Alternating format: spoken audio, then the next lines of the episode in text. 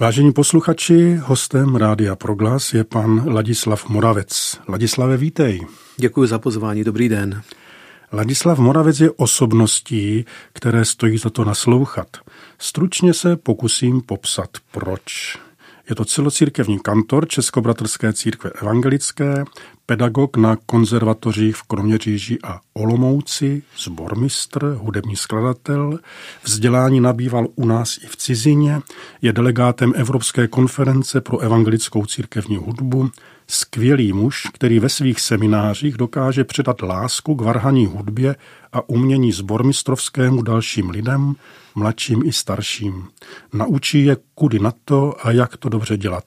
Organizuje koncerty, doprovází nedělní bohoslužby, byl členem komise pro vydání nového evangelického zpěvníku a tak dál. A nad to své dětství a dospívání prožil v české menšině v Rumunsku. Má tedy velký rozhled a řádnou výbavu do života. Ladislave, kdybychom začali od začátku, jo? Jaké to bylo tvé dětství v Rumunsku? Jak si to můžeme představit? Kde jsi vyrůstal?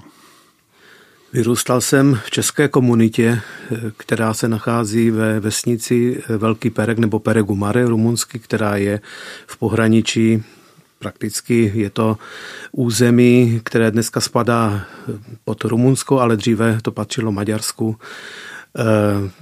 To dětství bylo velmi zajímavé tím, že jsem vyrůstal eh, v takovém vícejazyčném prostředí a to mě asi velmi eh, ovlivnilo.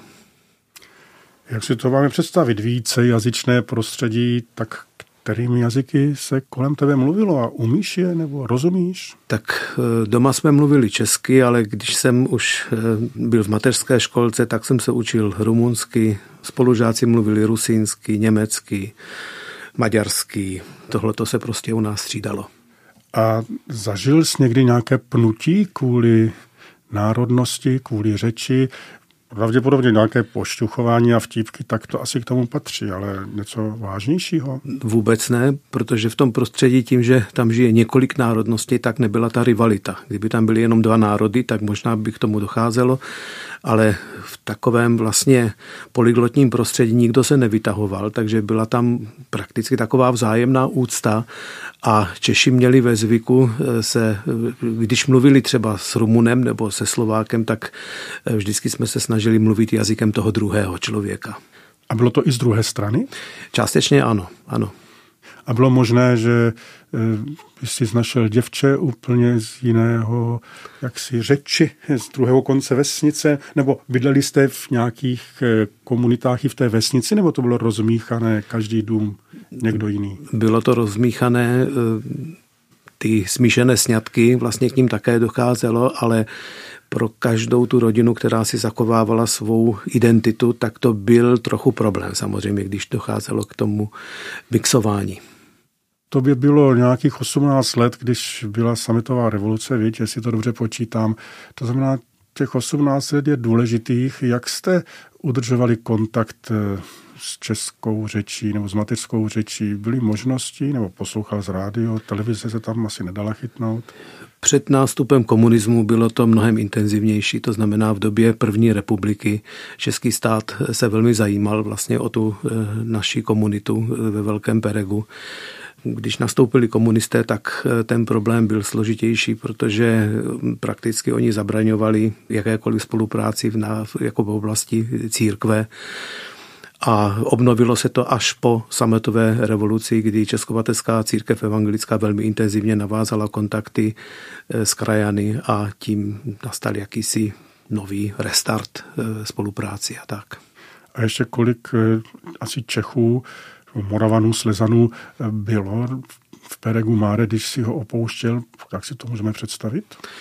Můžeme si to představit, že v té době, to znamená v tom roku 89, ve vesnici žilo přes tuším nějakých 150 Čechů nebo tak nějak. Ten počet se pak postupně zmenšoval. Kolik máte kostelů ve vesnici? Nebo je to městečko nebo vesnice? Jak bys to popsal? Je to vesnice, původně tam byly tři kostely, eh, katolický, ten patřil eh, Němcům.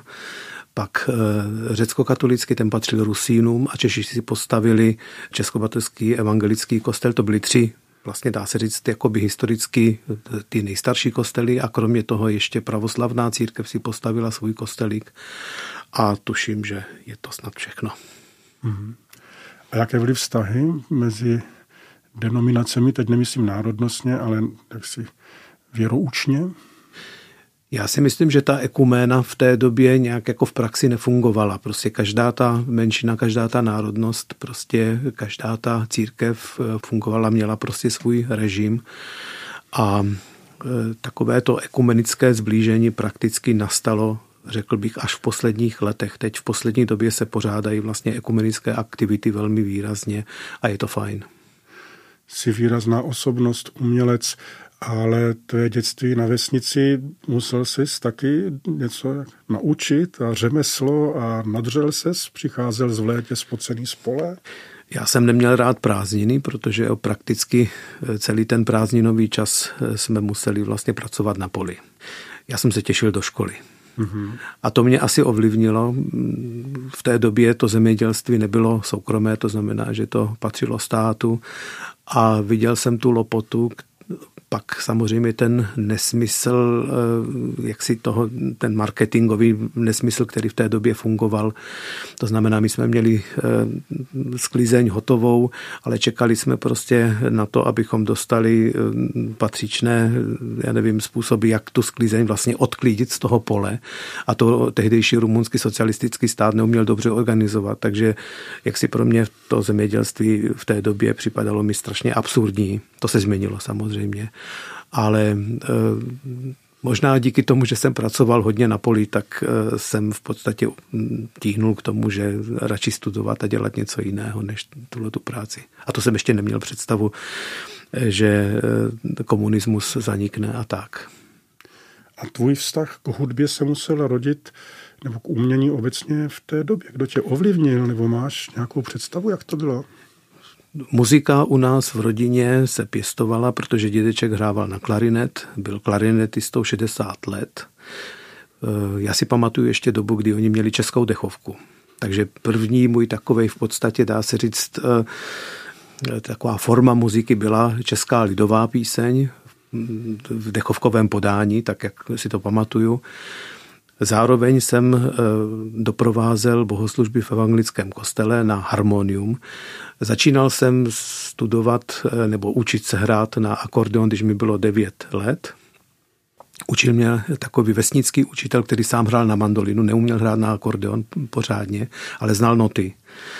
A prakticky celá ta výuka spočívala v tom, že jsme opisovali noty a doma jsme se to sami museli nějak naučit. On nám řekl, kde ty tóny jsou. Takže to bylo velmi, řekl bych, takové autodidaktické vlastně cvičení. A ten pan učitel Janečko mě velmi ovlivnil v tom smyslu, že on měl krásný rukopis, on krásně psal noty. A já od té doby vlastně mám takovou, eh, takový obdiv k notovému zápisu.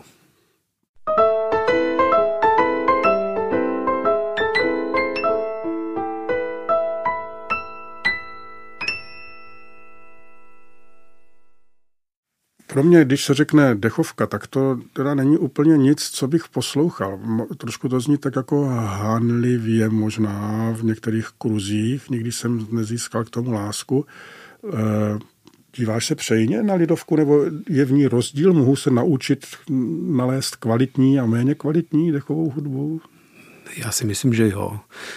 Eh, já jsem vystudoval eh, trumpetu na konzervatoři v Kroměříži a mám hodně kamarádů, co hrávají právě v dechovkách, které dneska prostě působí, ať už v tom moravském nebo v českém prostředí a eh, je to hudba, která se dělá na velmi vysoké úrovni, takže mezi tím se dá najít hodně kvalitní muziky. Mně se líbí, když ta muzika je taky virtuózní, to znamená, když je podaná prostě na velmi vysoké úrovni, tak to, to velmi obdivuju do dneška. A ještě než si odešel z Peregumare do Čech, stihnul si pořádat taky nějaké koncerty, měl si nějakou kapelu, organizoval své vesnici nějaký hudební život, hrál si na zábavách?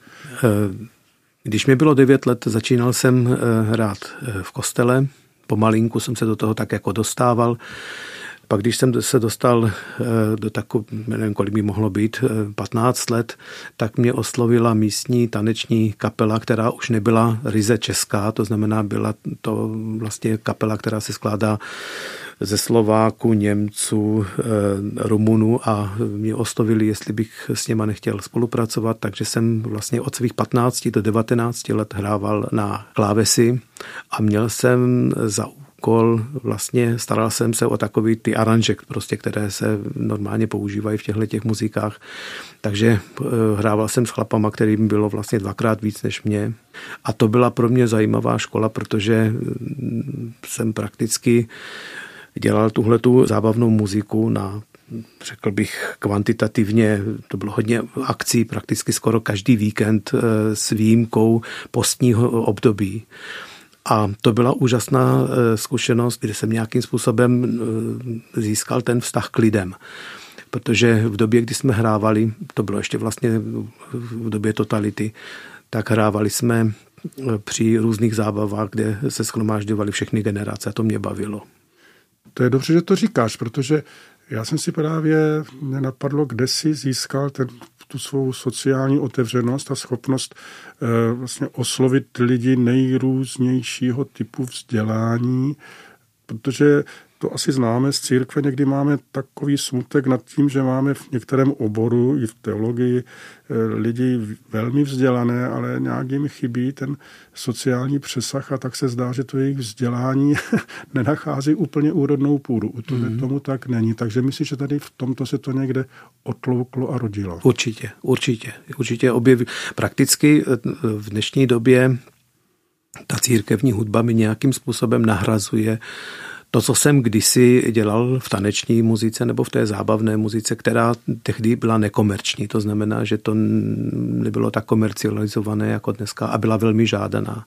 Tak to, co jsem tehdy prostě nalézal v tom, že hudba tady slouží k potěšení a k radosti a pokud možno i k veselosti, tak tohle to do určité míry nacházím teď v církevní hudbě. A tak už poslední otázka jenom tady k tomu období. A teď, když třeba učíš máš žáky, studenty, je nějaké úsloví nebo něco, kdy cituješ někoho z těch svých učitelů své mladosti při těch zábavách, někdo ti říkal, Ladislave, tohle musíš, tohle nesmíš, tak to nedělej. Eh, ani, ani nespíš takto, spíš to jsou prostě různé humorné eh, situace, které se snažím eh, nějakým způsobem využívat. Hodí se mi to třeba, když nacvičuju pěvecké sbory, tak si vzpomenu na různé situace humorného charakteru, které pak jako rád připomenu prostě. Jak často se dostaneš domů a stýská se ti někdy? Teď eh, často nejezdím do Rumunska, protože rodiče už nemám. Stýská se mi po těch lidech, pochopitelně. Mám krásné vzpomínky eh, na ty eh, minulé časy. V dnešní době se svět změnil, i vesnice se změnila hodně, což je dobře.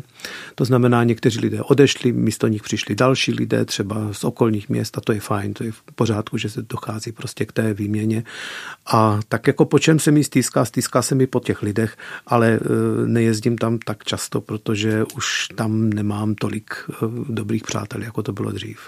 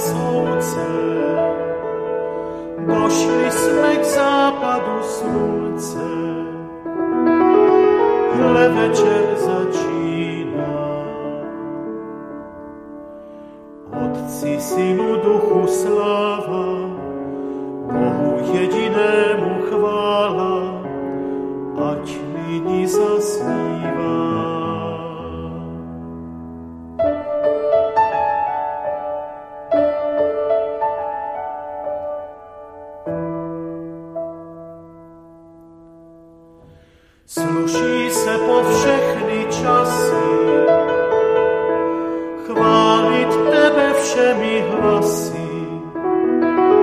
Kriste si Boží. Ty nám věčný život dáváš, proto se ti celý svět náš klaní.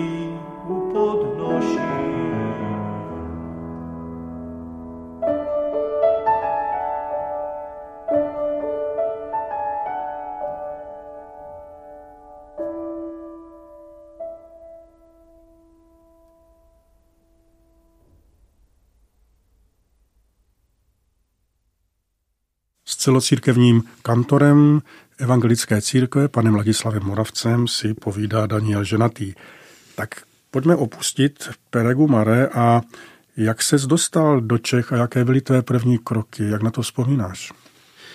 Já jsem se dostal do České republiky po sametové revoluci. Nebylo to hned, bylo to v roce 91. Původně jsem chtěl studovat teologii na Evangelické teologické fakultě v Praze ale eh, rodiče mi to nedovolili, protože tam bylo takové přání od eh, mých krajanů, že se vrátím jako český farář do naší vesnice a rodiče řekli, to je možné, že máš vztah k teologii a že bys to rád dělal, ale ty se určitě nevrátíš.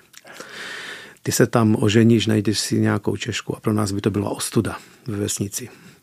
Tak, kdyby se nedodrželo slovo. Ano, kdyby se nedodrželo slovo. Ne, že se oženil. Ne, že jsem se oženil, ano tak eh, rodiče prakticky jak si zaujali tohleto stanovisko a já, i když jsem už byl plnoletý, tak jsem to respektoval.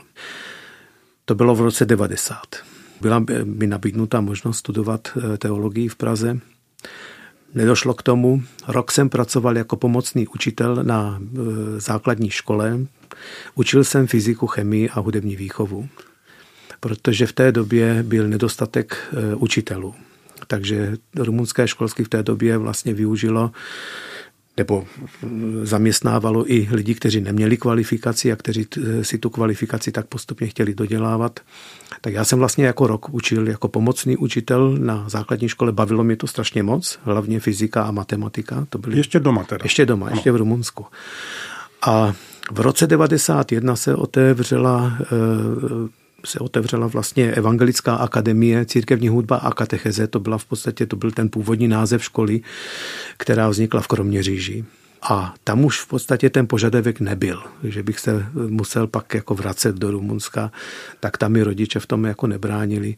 A tak jsem vlastně se dostal do České republiky, udělal jsem přijímací zkoušky.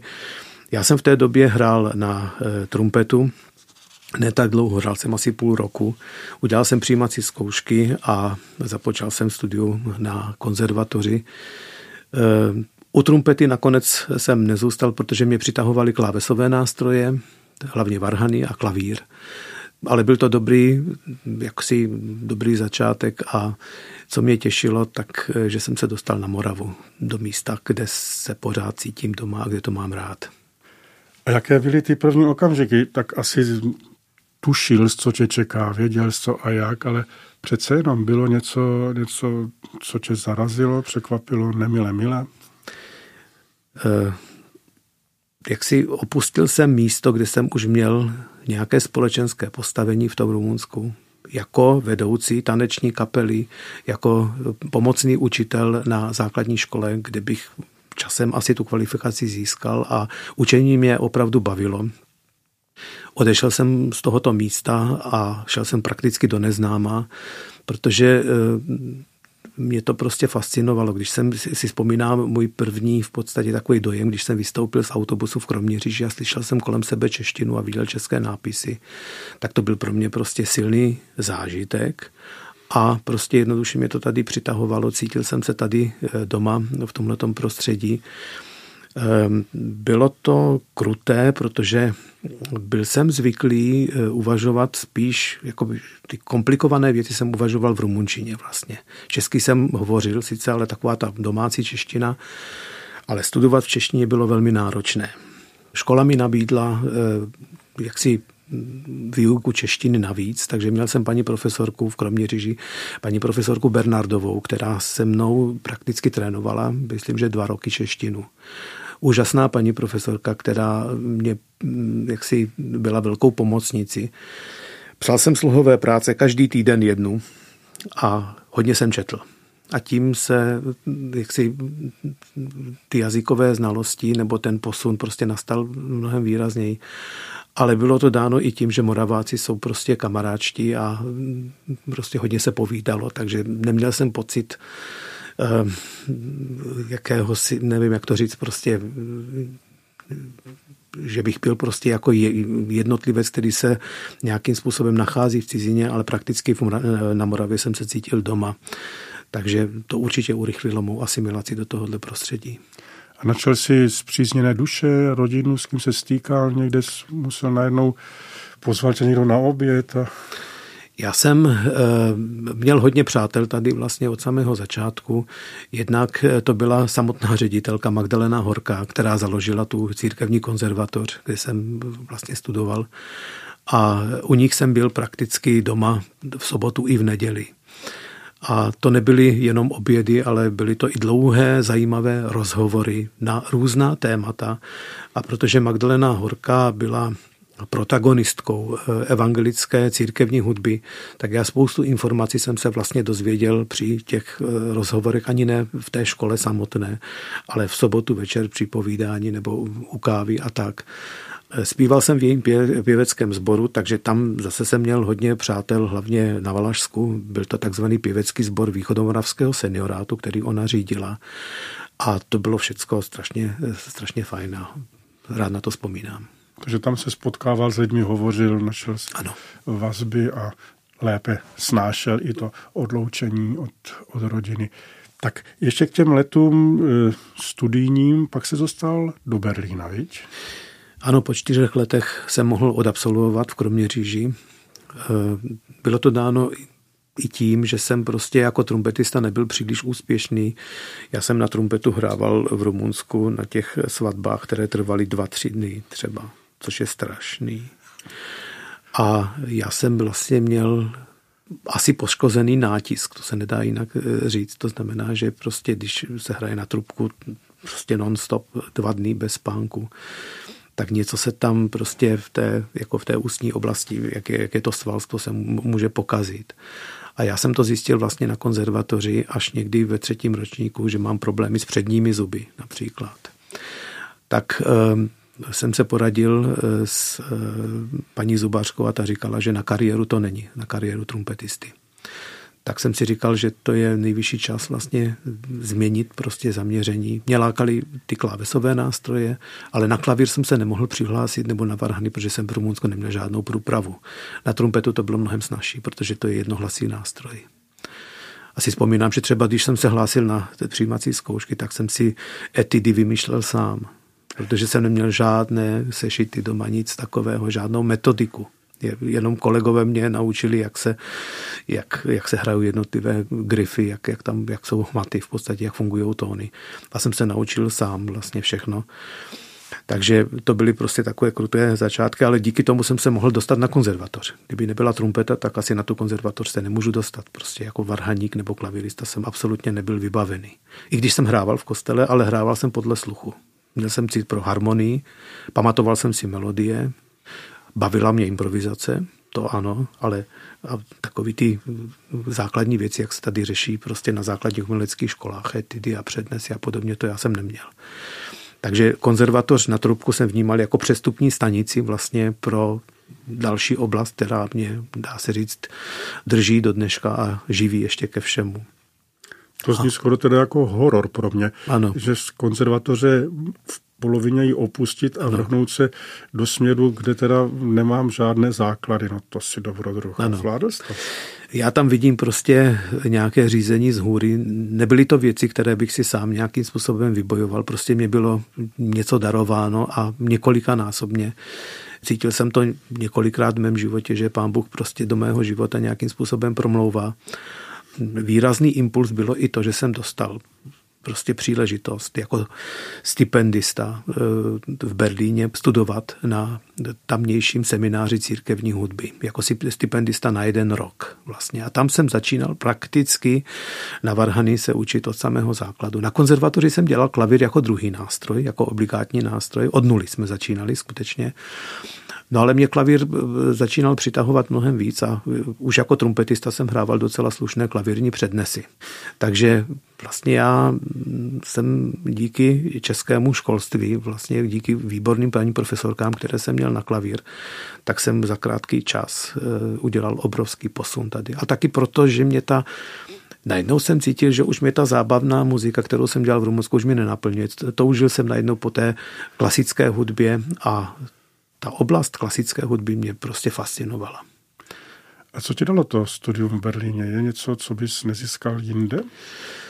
Tak eh, v Berlíně jsem začínal, nebo jsem studoval na církevní eh, v podstatě hudební škole, Berliner Kirchenmusikschule, kde jsem studoval intenzivní kurz, seminář v podstatě, který normálně se studuje tak dva, tři roky. Já jsem ho dokončil za rok a půl. A pak jsem díky tomu mohl udělat přijímací zkoušky na akademii. Dostal jsem se jak do Berlína, tak do Hale, ale Berlín pro mě bylo místo přeci jenom, které bylo přitažlivější, protože tam studovala celá řada eh, dobrých umělců a byla to škola, která měla prostě velké eh, renomé.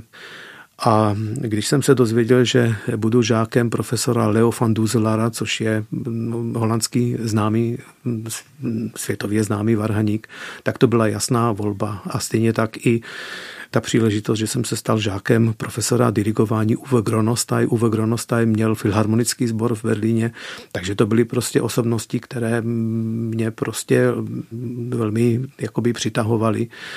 A co jsem získal v Berlíně, tak samozřejmě to řemeslo v oblasti církevní hudby.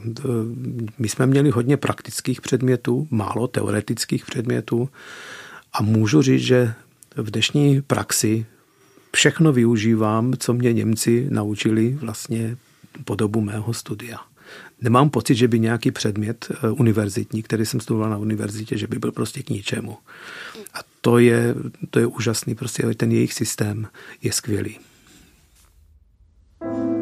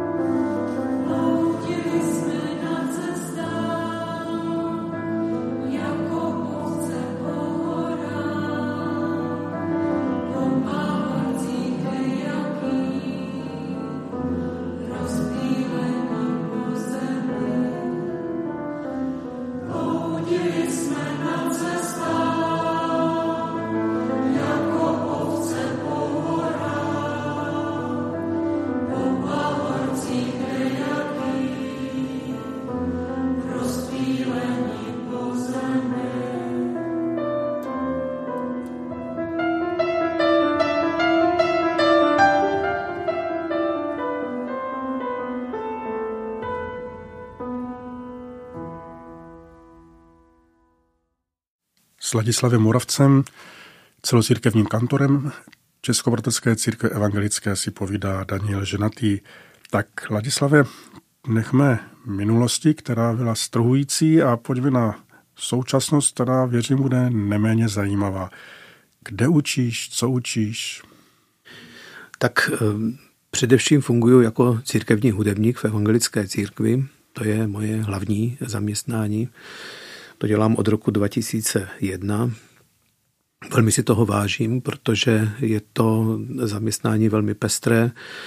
Jsou tam především praktické úkoly, to znamená vyučovat. Eh, pořádám různé kurzy, jak pro varhaníky, pro zbormistry. V terénu působím jako takový ambulantní učitel, prostě, že nabízím zájemcům prostě několik setkání, abych jim pomohl hlavně v těch začátcích.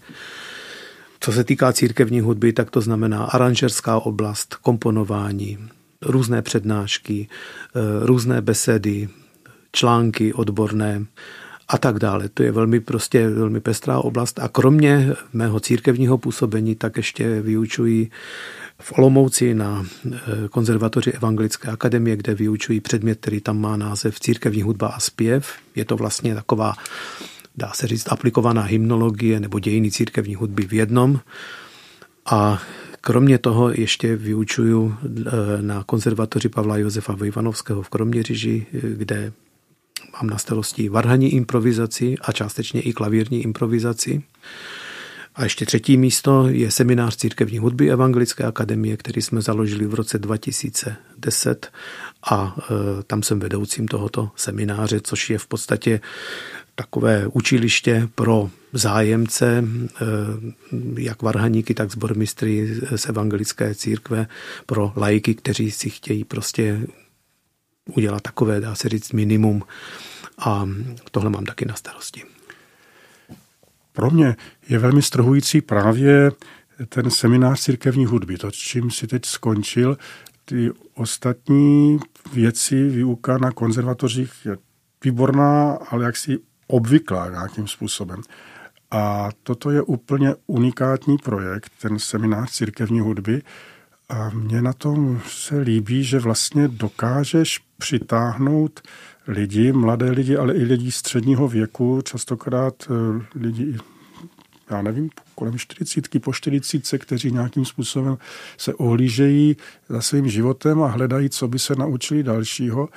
A ty jim dodáš sebevědomí, vzděláš je, naučíš je, jak ty rád říkáš tomu řemeslu, ty rád ožíváš o hudbě a hře na varhany slovo řemeslo. A oni pak přicházejí do sboru a tam působí jako zjevení, protože najednou je ta hudba kvalitní a doprovod krásný. Tak mě zajímá ten začátek, jak se ti daří ty lidi vytáhnout. Eh, jo, protože častokrát, co vím, ne vždycky, jsou to lidé buď z církevního prostředí, že vědí, o co jde, ale velmi často jsou to také eh, děti, vnuci, známí, přátelé někoho, kdo v církvi za stolik společného nemá, nebo nebo vyrůstá v takovém tradičním prostředí, kde se do kostela chodit nemusí, ale nějakým hmm. způsobem hmm. ví, že k církvi patří. A ty je v táhneš? Jak se ti to vtahování daří?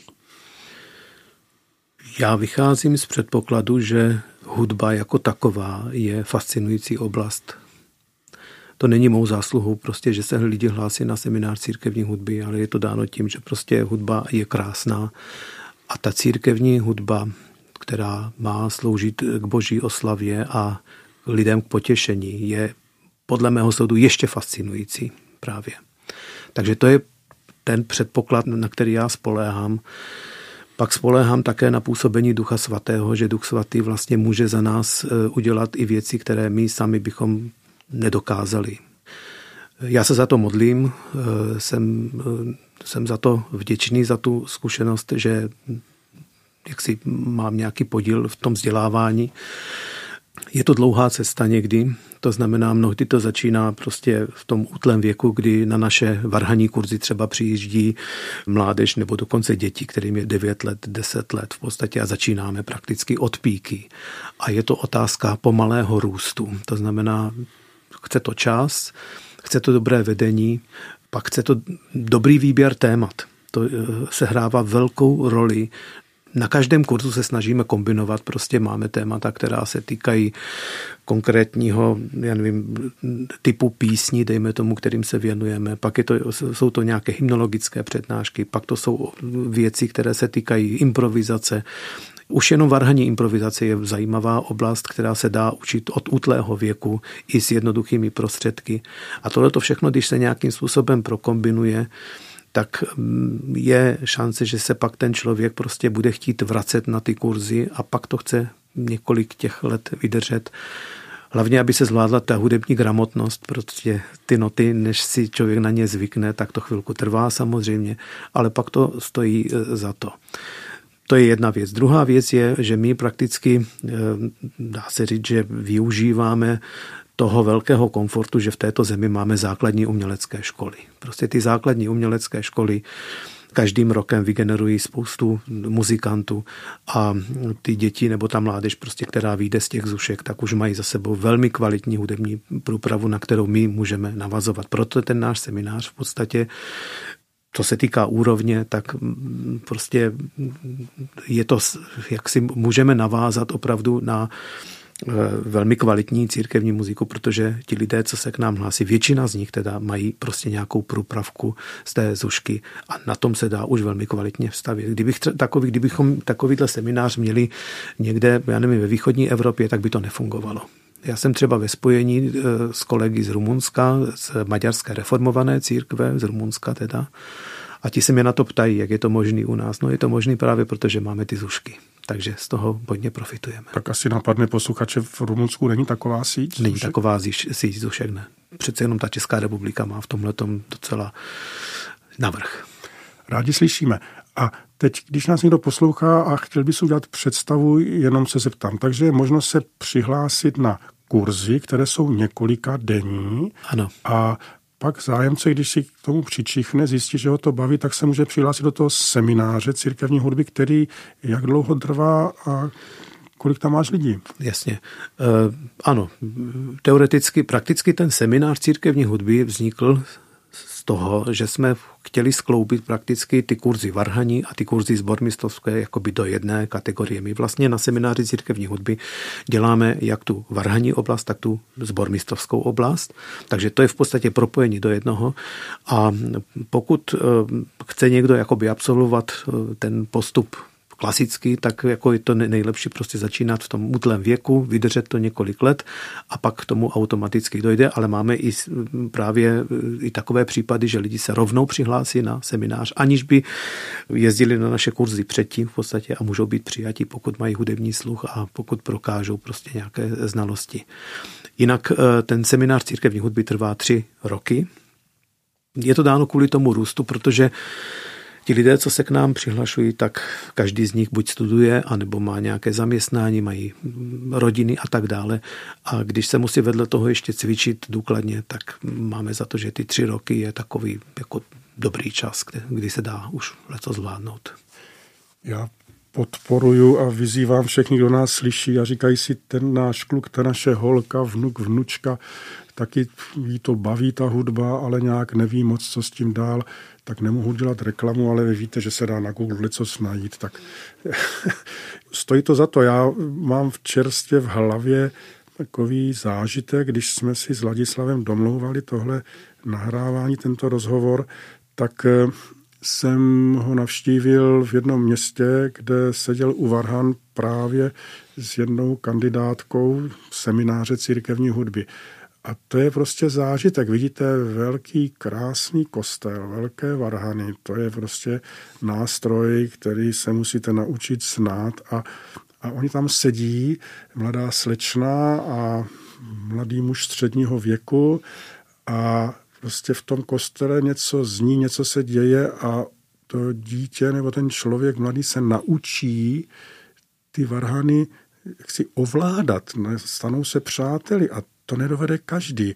Já vím, že se často děje v církvích a mám jako, říkám tomu takový stržený závit, že tomu děcku řeknou, hele, v neděli nemá kdo hrát, je sobota, pojď něco zahrát. A já se vůbec nedivím, že to dítě, ta slečna nebo mladý muž kolem puberty nebo v rozpívání se lekne řekne ne, protože si vůbec neví rady, co se s tím dělá, jak se to dělá, aby to hrálo potichu nebo nahlas a jak se to pouští. A nechci si udělat ostudu před tolika lidmi, aby veřejně ovládal nástroj, který neumí, abych si taky nesedl za, eh, do kokpitu letadla, abych ho řídil. Tak to si myslím, že je nezastupitelné, že je zde někdo, určitě nejsi sám a děkuji všem, kdo to dělají na celé planetě, že prostě seznamují eh, zvlášť mladé lidi s takovým krásným nástrojem, jako jsou varhany, aby se ho nebáli a uměli ho využít ne na jedno procento, ale na mnohem víc. Tak za to ti moc děkujeme.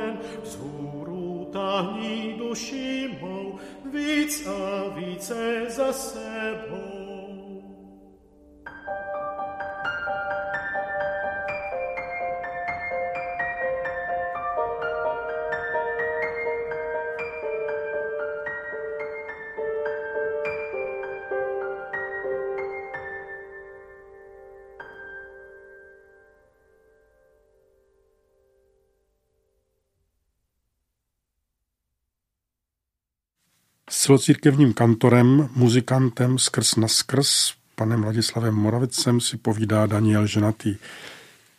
Učíš na těch školách v Olomouci a v Kroměříži. Jaký jsou současní studenti, studenti hudby? Jsou výborní. Jedním slovem takhle odpovím, protože eh, pokud to vedení mladého člověka je dobré, tak eh, já učím varhaní improvizací v Kroměříži a navazuji prakticky na to předtím, co bylo. To znamená, že ten člověk už je technicky nějakým způsobem vybavený, už ovládá spoustu věcí. Na varhany má za sebou přehnanou hodně skladeb a pak ta improvizace se dělá velmi dobře. Eh, někteří naši studenti nebo absolventi pak dokonce chtějí, aby i na absolventském koncertu měli improvizační výstupy. To děláme dost často a rádi. Teď jsme měli dva absolventy právě v Kroměříži. Oni oba hráli na varhany, to znamená čtyřruční a čtyřnožní improvizace, kterou jsme vlastně připravovali nějakou dobu. Vybrali si píseň, aby nás pán Bůh miloval, která je známá, myslím si, že tak jako obecně, nejenom v tom církevním prostředí. A e, to byl absolventský koncert na Velehradě, kde oba vlastně improvizovali na tuhle tu píseň a ta improvizace měla několik částí. To byl úžasný výkon. Co se týká praktické stránky, tak je to fajn, jako v současné době. V Olomouci zase učím e, hymnologii, církevní hudbu a zpěv, to znamená teorii dějiny církevní hudby a podobně. A taky si nemohu stěžovat. Pozornost prostě studentů je veliká. Jezdím tam rád, eh, neučím hodně, učím jenom tenhle ten předmět vlastně, ale je to příjemné a snažím se, aby to pro ně byly důležité informace, takové v podstatě, které jsou spojené s konkrétní jako s praxi. Já mám vůbec rád to propojování s praxi. Vidím i v hymnologii prostě smysl jako v té aplikované hymnologii, nejenom to, co se bádá a to, co se nějakým způsobem eh, se píše do eh, různých statí, ale pak je důležitý ten mezičlánek, aby někdo to ještě přečetl a vytvořil z toho v podstatě nějaký produkt, který může být zajímavý i pro různé praktiky. Takže tam se cítím jakoby že to je moje role v té jaksi popularizační oblasti hymnologie. A to je taky velice příjemné. Pak jako chválím velmi zázemí na obou těch školách, jak v Olomouci, tak v Kroměříži máme výborné vedení, které nás nechá prostě dobře pracovat a je to fajn. Když mluvíme o studentech a studentkách, tušíš, jakou hudbu třeba oni poslouchají, když mají sluchátka a jdou po ulici nebo čekají na nádraží na vlak? Určitě poslouchají úplně něco jiného, než pak eh, cvičí. To je pochopitelné. Já taky samozřejmě. A co posloucháš? To mě zajímá. Já mám rád lidovou hudbu. Lidovou hudbu to znamená nejenom teď tu českou hudbu konkrétně, prostě, já nevím, jak lidovou hudbu z Rumunska, z Balkánu, Makedonie a podobně. Tohle to jsou pro mě takové vyprošťováky, eh, které mě nějakým způsobem hodně baví. To je jedna věc, ale pak taky eh, rád poslouchám tu vážnou hudbu, třeba když dostanu CDčko od eh, nějakého kolegy, který je hudební skladatel, třeba Robert Heinard, když mi daruje CDčko a napíše skladbu pro symfonický orchestr, tak já jsem schopný poslouchat i 17krát po sobě protože je to tak komprimovaná muzika, že z prvního poslechu to člověk nepochopí. A protože hodně cestuju autem, tak poslouchám tu muziku v autě a e, to je taky fajn, prostě rád se ponořím do této oblasti. Pak mám rád samozřejmě Hradišťan, Jiřího Pavlicu, mám rád Čechomor, mám rád tuhle tu oblast která je taky velmi zajímavá. Je nějaký způsob, jak by se člověk, který třeba by se chtěl naučit poslouchat klasickou hudbu a nějak neví, kudy na to, nebo to má jenom tady ten efekt, že se jedna skladba poslouchá pořád dokola, až vlastně člověk pochopí třeba tu melodii a je schopen si to trošku broukat a ví, co přijde, pak ho to začne bavit? Nebo je možná, aby bavila a těšila skladba hned na poprvé? Záleží, jaké máme zkušenosti s poslechem. Já pocházím z takového prostředí, kde se klasická hudba vůbec neposlouchala u nás doma. Klasika nefungovala. Když už něco tak z oblasti symfonické muziky, tak to byly valčíky od Johana Strause. Tím to začalo a tím to končilo. A polky. A dál to vůbec jako nešlo, ale Postupně jsem, mě ta vážná hudba přitahovala právě svou čistotou, svou ryzostí. Je to muzika, která je velmi hluboká. A e, každý ten hudební žánr má prostě svůj, svůj slovník, své specifické šifry. A to je potřeba taky někdy umět odkódovat takzvaně. A někdy, když hraju e, soudobou hudbu nebo skladby od soudobých skladatelů, které jsou velmi komplikované, velmi náročné, tak já eh, někdy, pokud je to možné, tak eh, rád je zahrají i dvakrát. To znamená, jednou zahrají třeba jenom některé pasáže, vysvětlím takové ty hlavní informace k tomu žánru, co ta hudba obsahuje, co konkrétní interval znamená, nebo prostě konkrétní pasáž a pak to zahraju ještě jednou. A já si myslím, že po tom druhém poslechu nebo dokonce po třetím poslechu, třeba když dělám alegorické výklady třeba k vážné hudbě, při výuce, tak já vím, že třeba při tom třetím poslechu člověk jinak to vnímá, než v tom prvním poslechu. Je to i tady, je to otázka zvyku, je to otázka zkušenosti, na co jsme zvyklí. Zmínil si Velehrad, bohoslužby, ekumenické vztahy, zpívá se ve všech církvích.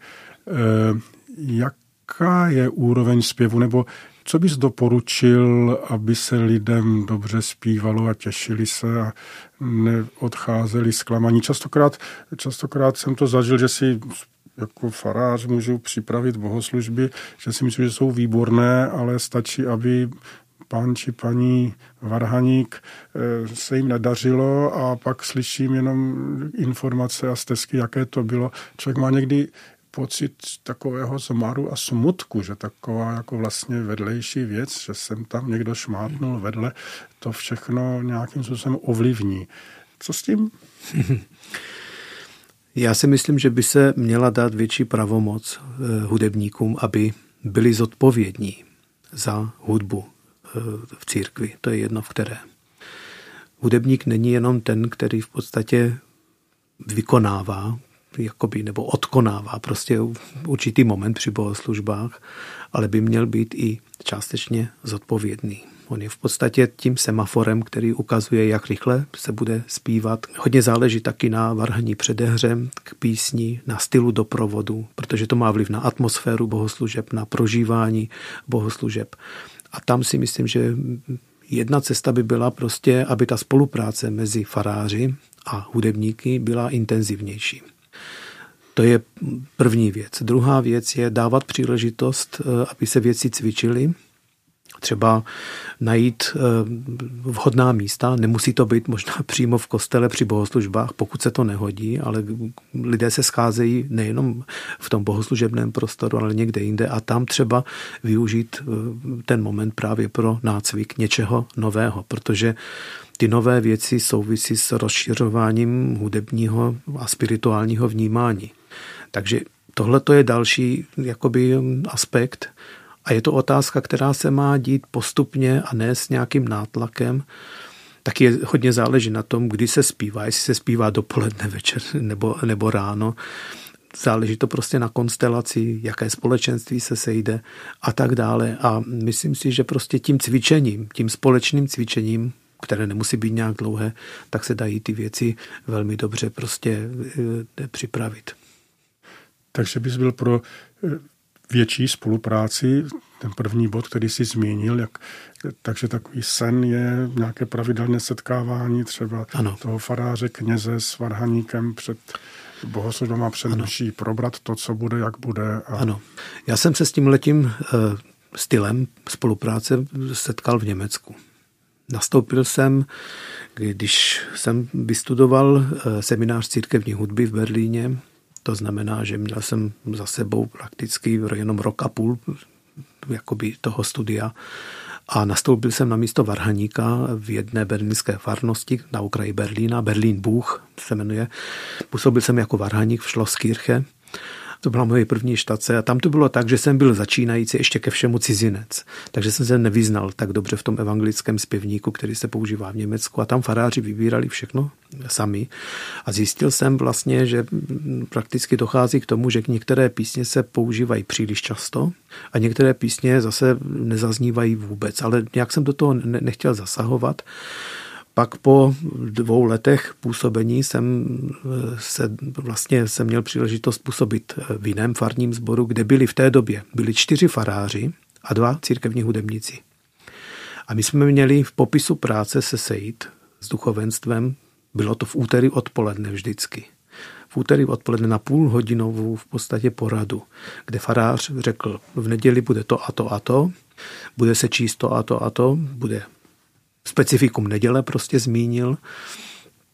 Pak řekl, měl bych přání, kdyby tam mohlo zaznít tyhle ty, ty a tyhle věci. A teď prosím vy navrhujte, co byste doporučoval tak byl jsem zvyklý na, na tenhle ten způsob spolupráce a bylo to úžasný. Vzpomínám na to velmi, velmi rád.